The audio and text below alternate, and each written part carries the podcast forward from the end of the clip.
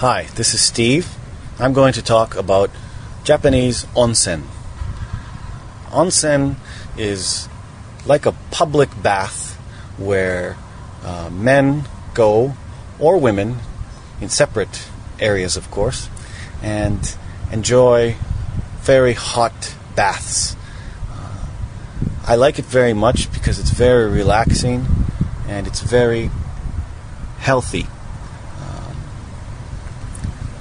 They have different kinds of baths uh, with different sort of flavors, you might say.